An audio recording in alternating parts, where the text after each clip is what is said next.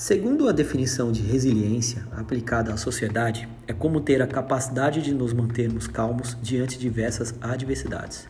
Por meio do autocontrole e do próprio otimismo, nós temos como encarar situações e problemas com tranquilidade e enxergar as situações com mais equilíbrio.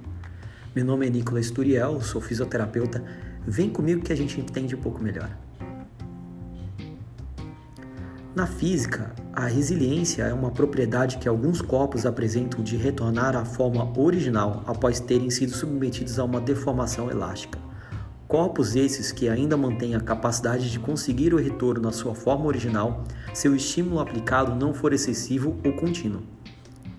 Pensando por esses princípios, se aplicarmos o conceito de resiliência para os utensílios culturais à nossa biomecânica, de quanto teremos de fato resiliência, visto que as doenças antropogênicas estão aí para mais que comprovar o fato da falta de cura para o nosso corpo que sofre com a engiosa cultura no nosso meio de vida.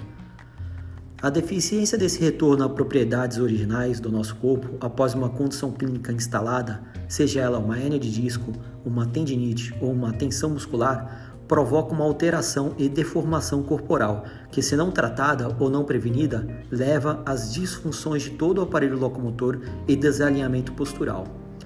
O cognitivo também é comprometido.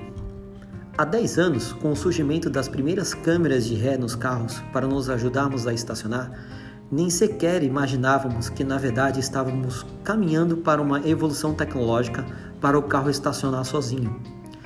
E pensando nisso, por que o homem tem um apreço em abraçar a evolução, a adaptação tecnológica para o cognitivo e não para o corpo?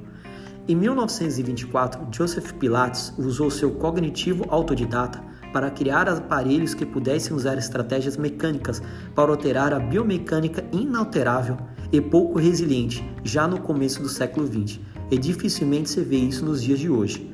Parece ser mais confortável ficar sentado no sofá e trocar de canal de televisão entre o Discover e o canal Off, ao invés de assistir as ondas na praia baterem e escorrerem sobre nossos calcanhares. Se deformarmos nosso cognitivo e continuarmos a essa deformação, onde vamos chegar se não conseguimos voltar ao nosso estado natural? Lembre-se, prevenir é melhor que remediar. Abraço.